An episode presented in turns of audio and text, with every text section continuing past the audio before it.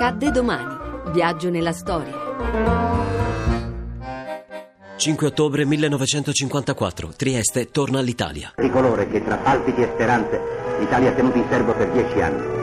Ad accoglierlo Trieste mette a nuovo il pennone su cui spetta il giglio alabardato. A Londra la firma del memorandum mette fine alla questione tristina che si trascina dalla fine della seconda guerra mondiale con la creazione del territorio libero di Trieste e la divisione delle zone A e B. Nella prima c'è Trieste sotto gli anglo-americani, la seconda è nelle mani della Jugoslavia di Tito. Ora Trieste e il suo porto tornano all'Italia. È l'ultima ora della città divisa dalla patria. Tra poco anche sui suoi muri si griderà evviva.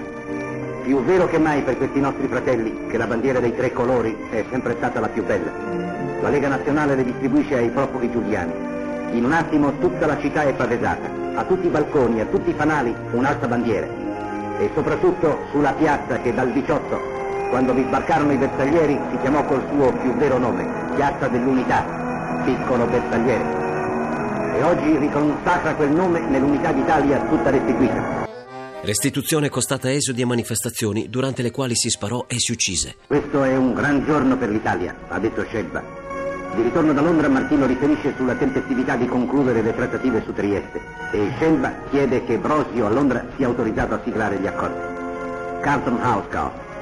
Nell'abitazione di Eden il nostro ambasciatore firma per l'Italia il promemoria d'intesa che l'ambasciatore jugoslavo Velebit sottoscrive per Belgrado. Una copia della carta geografica con la linea di demarcazione è giunta la notte prima a Roma. Il memorandum è siglato anche da Gran Bretagna e America.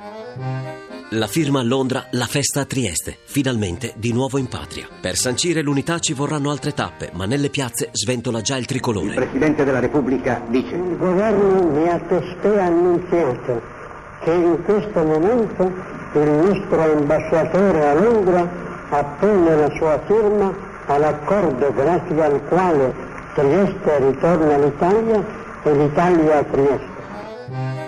Il 4 novembre il Presidente della Repubblica Luigi Einaudi visita Trieste. Alla città italiana consegna la medaglia d'oro.